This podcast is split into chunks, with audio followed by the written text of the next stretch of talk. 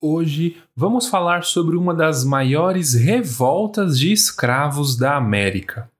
O que o açúcar das suas dietas tem a ver com isso?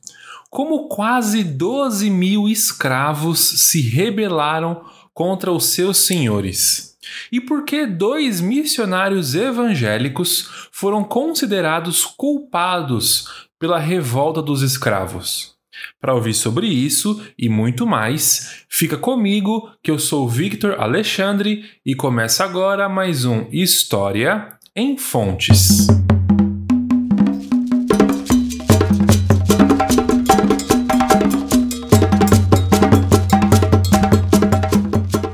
Pessoal, como sempre, aqueles recados rápidos antes de começar o programa.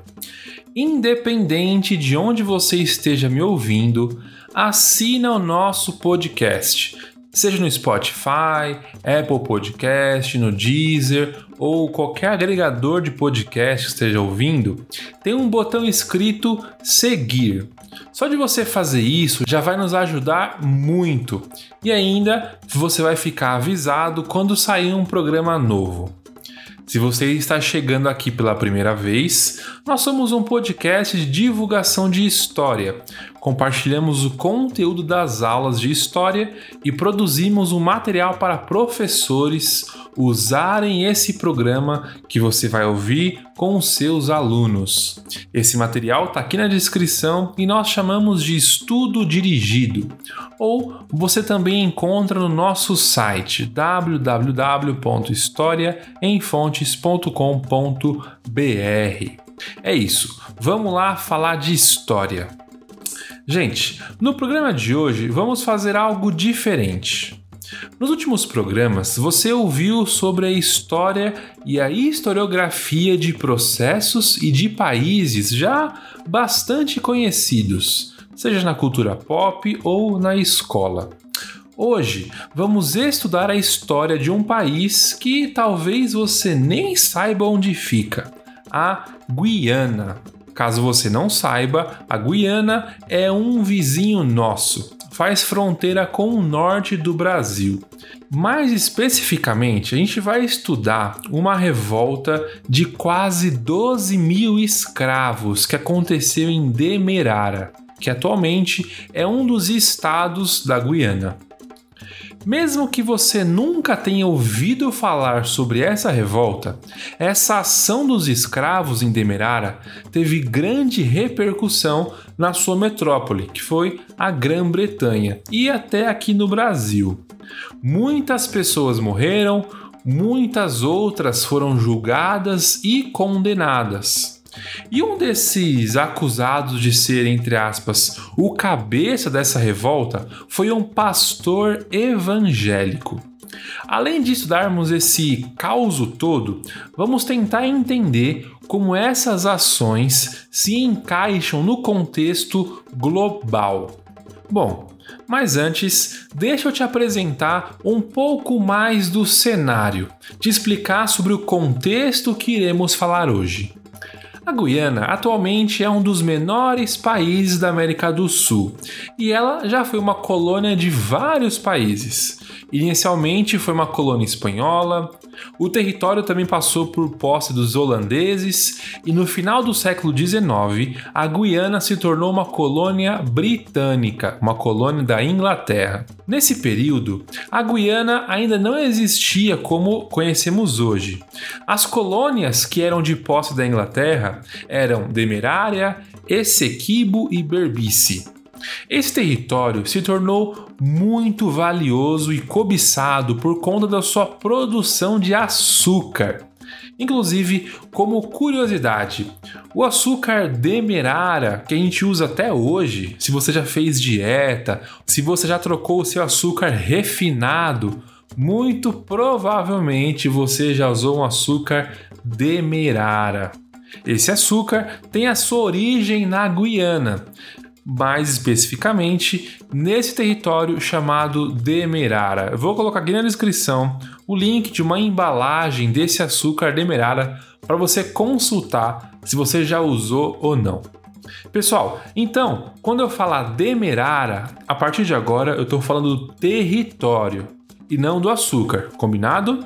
Demerara era uma grande exportadora de açúcar, fazendo até concorrência com a produção de açúcar da América Portuguesa e usava mão de obra escrava.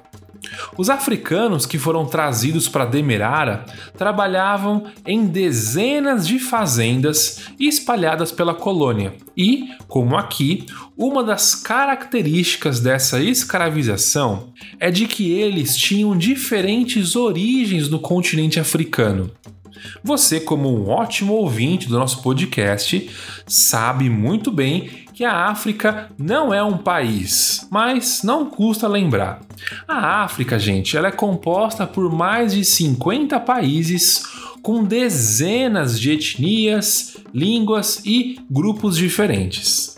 Quando essas pessoas chegavam nas colônias da América, geralmente não estavam entre seus iguais os laços de parentesco e de identidade eram propositalmente desfeitos ou enfraquecidos pelos colonos para dificultar a comunicação, a organização e assim evitar revoltas.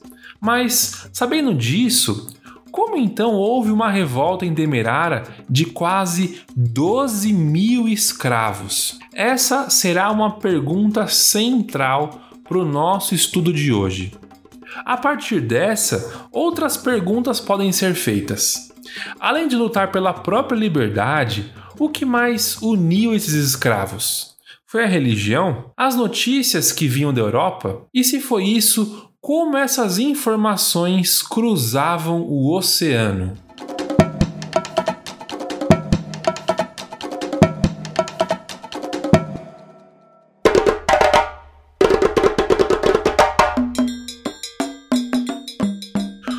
Falamos sobre o período colonial na América, às vezes pensamos que todos os países tiveram a mesma relação com a escravidão.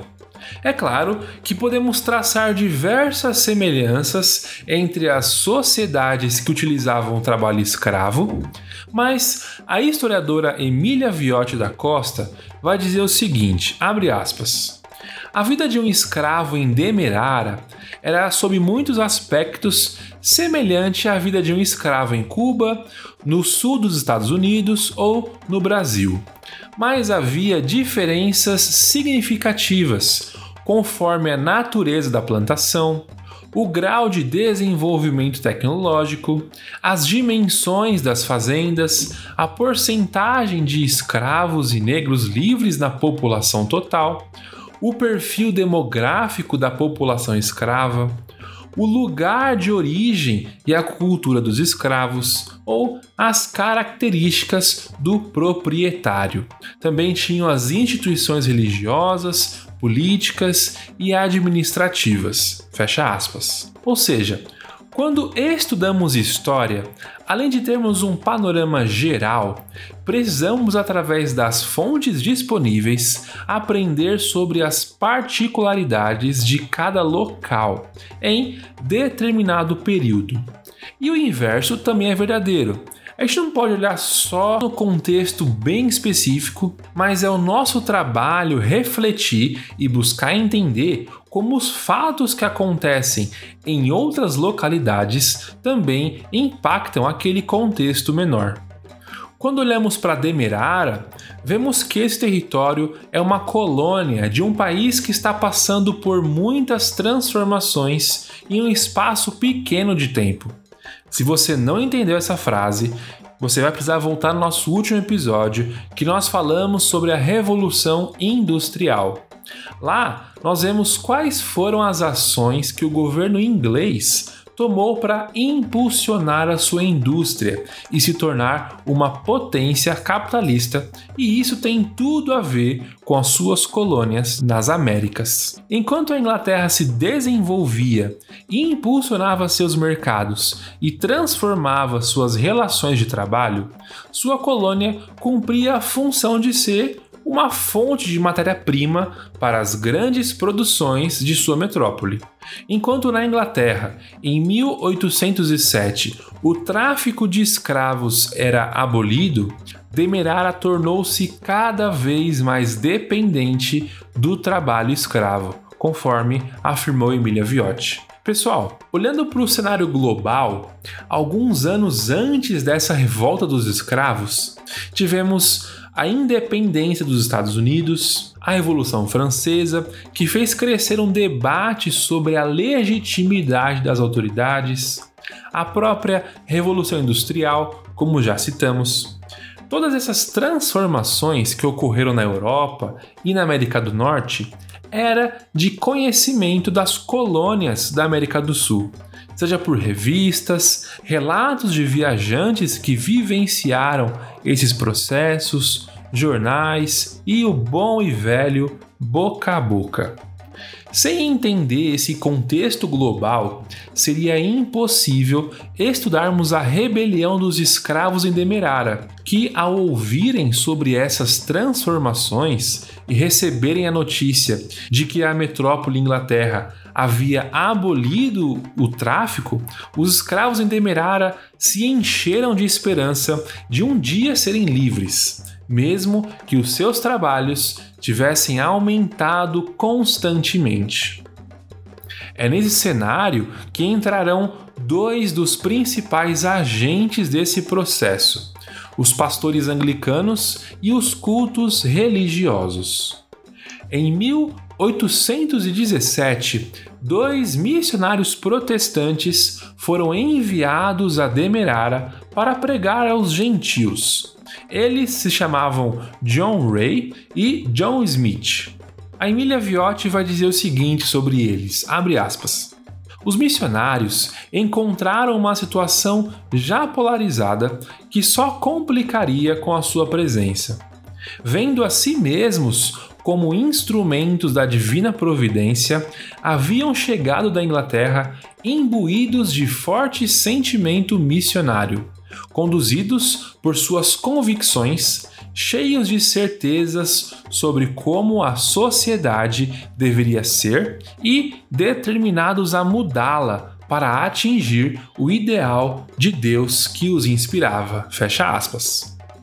A autora ainda vai dizer que, na vontade de realizar o seu trabalho, os missionários quebraram diversas regras locais. Esse fato gerou um enorme ressentimento e irritação dos senhores das fazendas e dos administradores. Gente, isso é muito importante. Grava essa informação, beleza? A presença dos missionários em Demerara contribuiu para que o debate a respeito das transformações que estavam acontecendo e as incertezas sobre a abolição ou não dos escravos aumentasse e que esse debate também fosse pautado por uma perspectiva religiosa. Isso porque, abre aspas, na capela, os missionários criaram um espaço onde os escravos de diferentes fazendas podiam reunir-se legitimamente para celebrar o fato de serem humanos iguais enquanto filhos de Deus. Eles se apropriaram da linguagem e dos símbolos dos missionários e transformaram as lições de amor e redenção que recebiam em promessas de liberdade. Fecha aspas. Eu ainda estou citando o texto da Emília Viotti. Ou seja, o que esse trecho quer dizer e por que ele é tão importante? Nesse espaço religioso, os escravos tinham um espaço de sociabilidade, além do seu trabalho forçado. Eles eram alfabetizados para ler a Bíblia e adquiriam responsabilidades dentro desse contexto de culto. Eles ouviam as pregações dos missionários que falavam sobre a universalidade dos seres humanos e reconheciam-se como irmãos em Cristo. A presença dos missionários será tão marcante que após a rebelião de 1823, os missionários serão acusados de incentivarem e provocarem os escravos contra os seus senhores.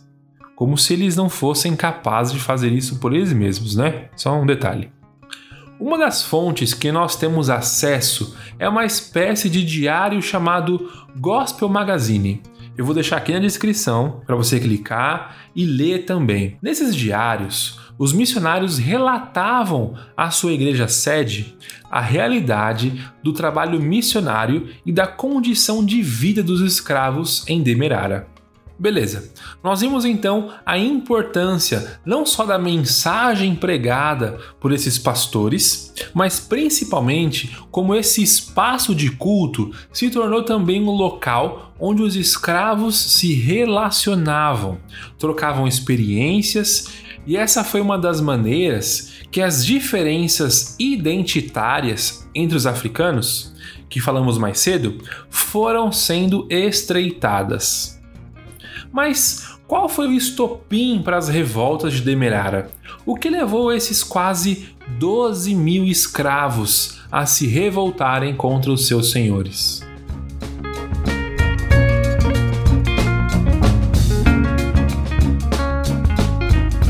Esse aqui já é o nosso 19 episódio. E a essa altura, vocês já estão carecas de saber um abraço para os carecas, que os momentos e acontecimentos históricos não acontecem no vácuo, ou seja, não acontecem de um dia para o outro. Em Demerara foi da mesma forma.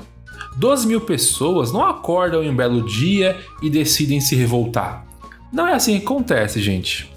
Em sociedades escravistas era comum existirem incidentes aparentemente isolados. Fuga de escravos, às vezes individuais ou às vezes em grupo. Em outras situações, os instrumentos de trabalho eram quebrados, com a mensagem de que as coisas não estavam bem e os escravos queriam fazer um tipo de negociação. A gente falou um pouco sobre isso no episódio número 8. Bom, em Demerara, anos antes de 1823, surgiram boatos de que os escravos estavam tramando algum tipo de rebelião ou algo parecido. Em 1822, diversos casos de casas incendiadas em Georgetown foram registrados. O governador Murray até ofereceu alforria para qualquer escravo que informasse pistas de quem provocou esses incêndios. Nenhum culpado foi encontrado e possivelmente esses incêndios eram uma expressão do crescente descontentamento dos escravos. Sobre esse cenário de descontentamento, a Emília Viotti vai dizer o seguinte, abre aspas: a ideia de rebelião deveria estar sempre latente em Demerara. A conspiração poderia estar sendo tramada havia algum tempo. Se considerarmos que a redução do número de escravos, a queda nos preços das mercadorias e a transição para o açúcar ocorrida em algumas fazendas da costa leste fizeram com que os senhores aumentassem a exploração da mão de obra e transgredissem os direitos costumeiros dos escravos, exatamente no momento em que a retórica dos abolicionistas britânicos e a pregação dos missionários evangélicos intensificavam tanto as noções de direito quanto os anseios de liberdade. Fecha aspas. Aqui nesse trecho, a gente consegue ver como as condições para a rebelião dos escravos já estava presente. Porém, foi em maio de 1823 que o governador de Demerara, Murray, reeditou um decreto mais antigo que proibia os escravos de comparecerem na capela para prestarem culto sem uma autorização ou um passe. Essa ação teve um apoio muito grande dos fazendeiros que foram recomendados pelo próprio governador que enviassem junto aos escravos um feitor ou algum outro, entre aspas, branco. Estava na recomendação do governador. Caso isso fosse acatado, os senhores e fazendeiros passariam a julgar as doutrinas que estavam sendo pregadas aos escravos. Além dos missionários John Ray e o John Smith ficarem contra esse decreto porque a participação nos cultos diminuiria consideravelmente, os escravos também ficaram completamente descontentes. Aconteceu até uma situação de uma escrava idosa ser proibida de ir aos cultos porque ela não podia trabalhar durante a semana. Foi nesse ambiente conturbado que começaram a circular rumores de liberdade. Um boato que se tornou presente foi que a Inglaterra havia emitido alguns papéis concedendo a liberdade aos escravos e que os senhores estavam escondendo esses documentos. Mas peraí, você deve estar pensando assim: da onde surgiu essa fofoca? Eu vou te explicar. Em março de 1823, um dos líderes abolicionistas, chamado Thomas Fowell Buxton, apresentou um projeto na Câmara dos Comuns, que é uma espécie de Câmara dos Deputados, isso lá na Inglaterra, falando que a escravidão é uma ação repugnante perante a lei e a religião, e que a escravidão deveria ser abolida nas colônias. Buxton queria que o fim da escravidão fosse feita de um modo parcelado para, segundo ele, garantir mais direitos aos escravos e diminuir os abusos de poder dos senhores. Essa declaração de Buxton sofreu grande oposição de outros setores da Câmara, e a sua proposta foi enviada às colônias como uma recomendação. Isso é importante. Aí você pode estar se perguntando de novo, mas como isso chegou até os escravos em Demerara, aqui na Guiana?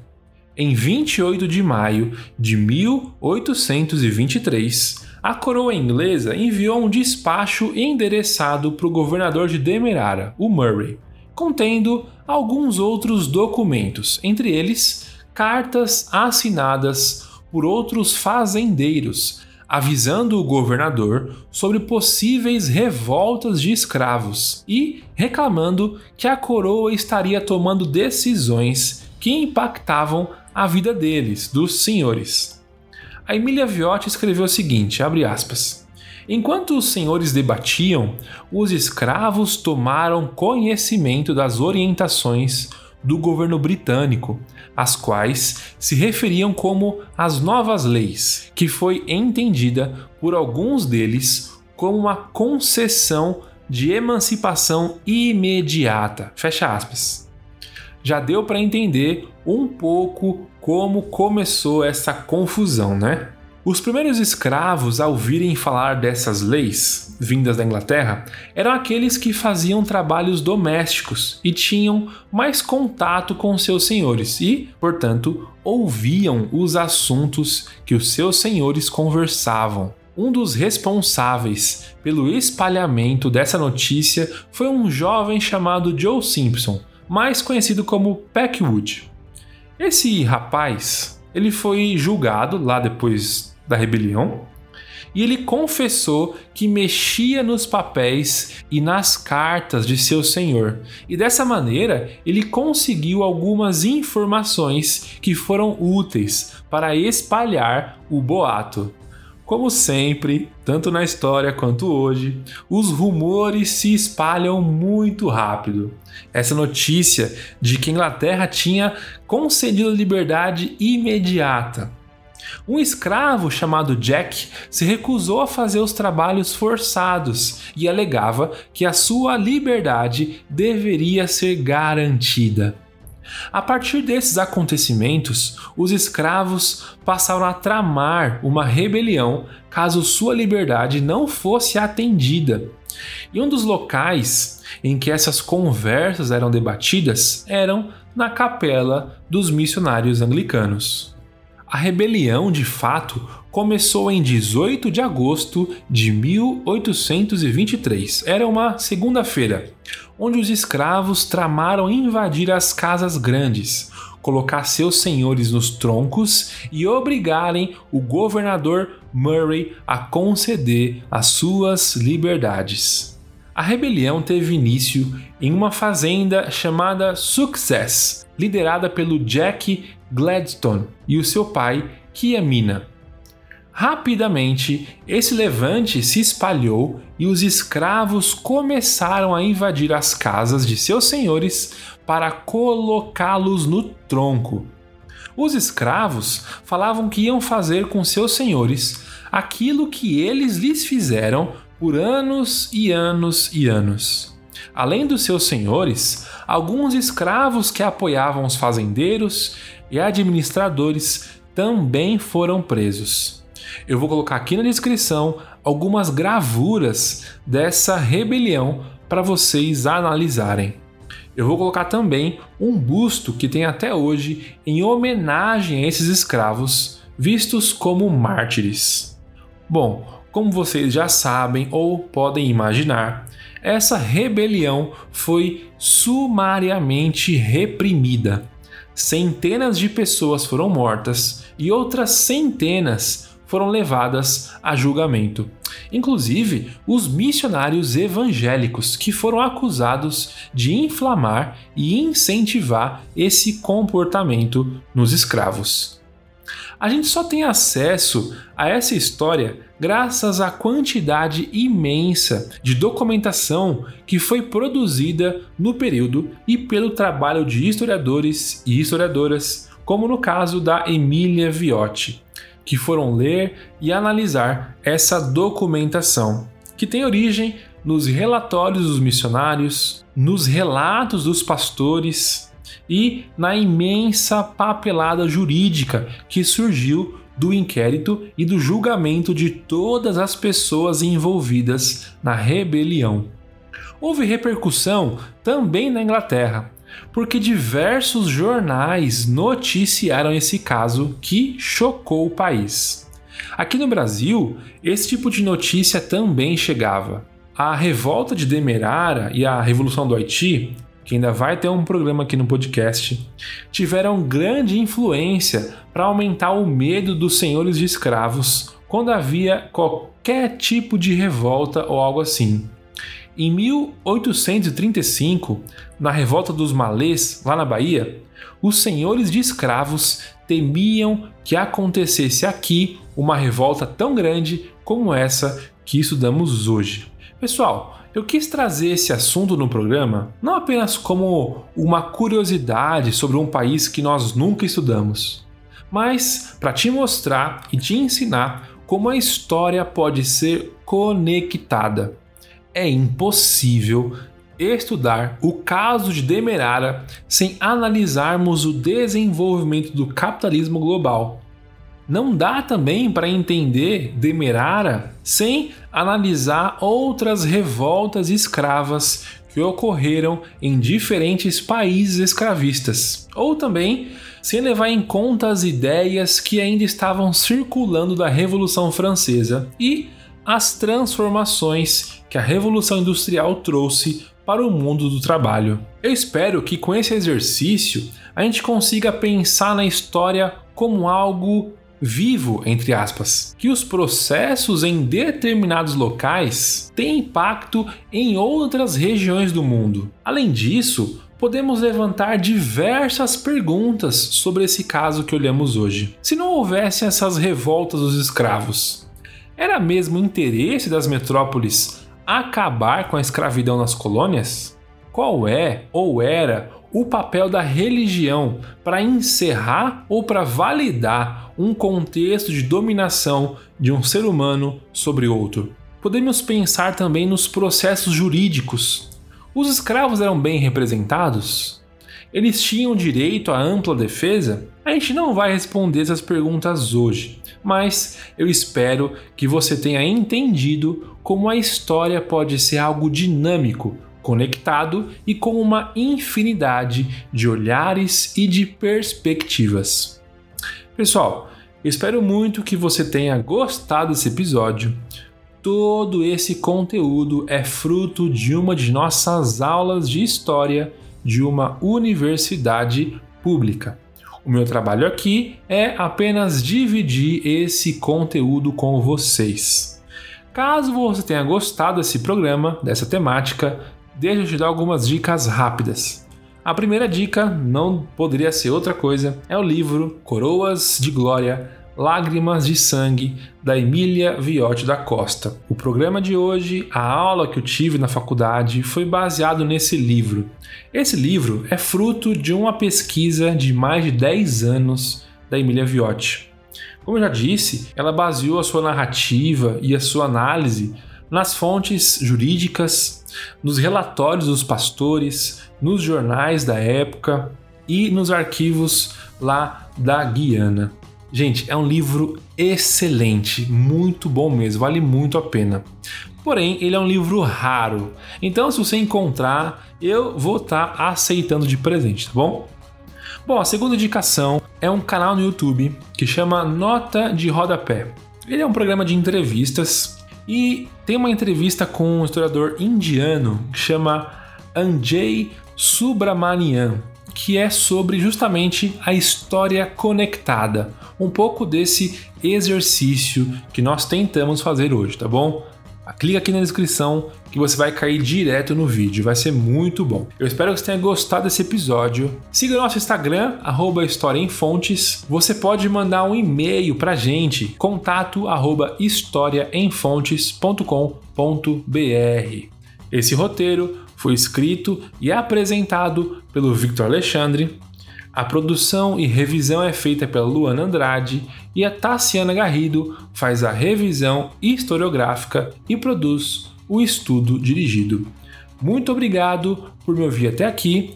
Nos ouvimos daqui 15 dias no próximo programa. Fiquem em paz. Fui!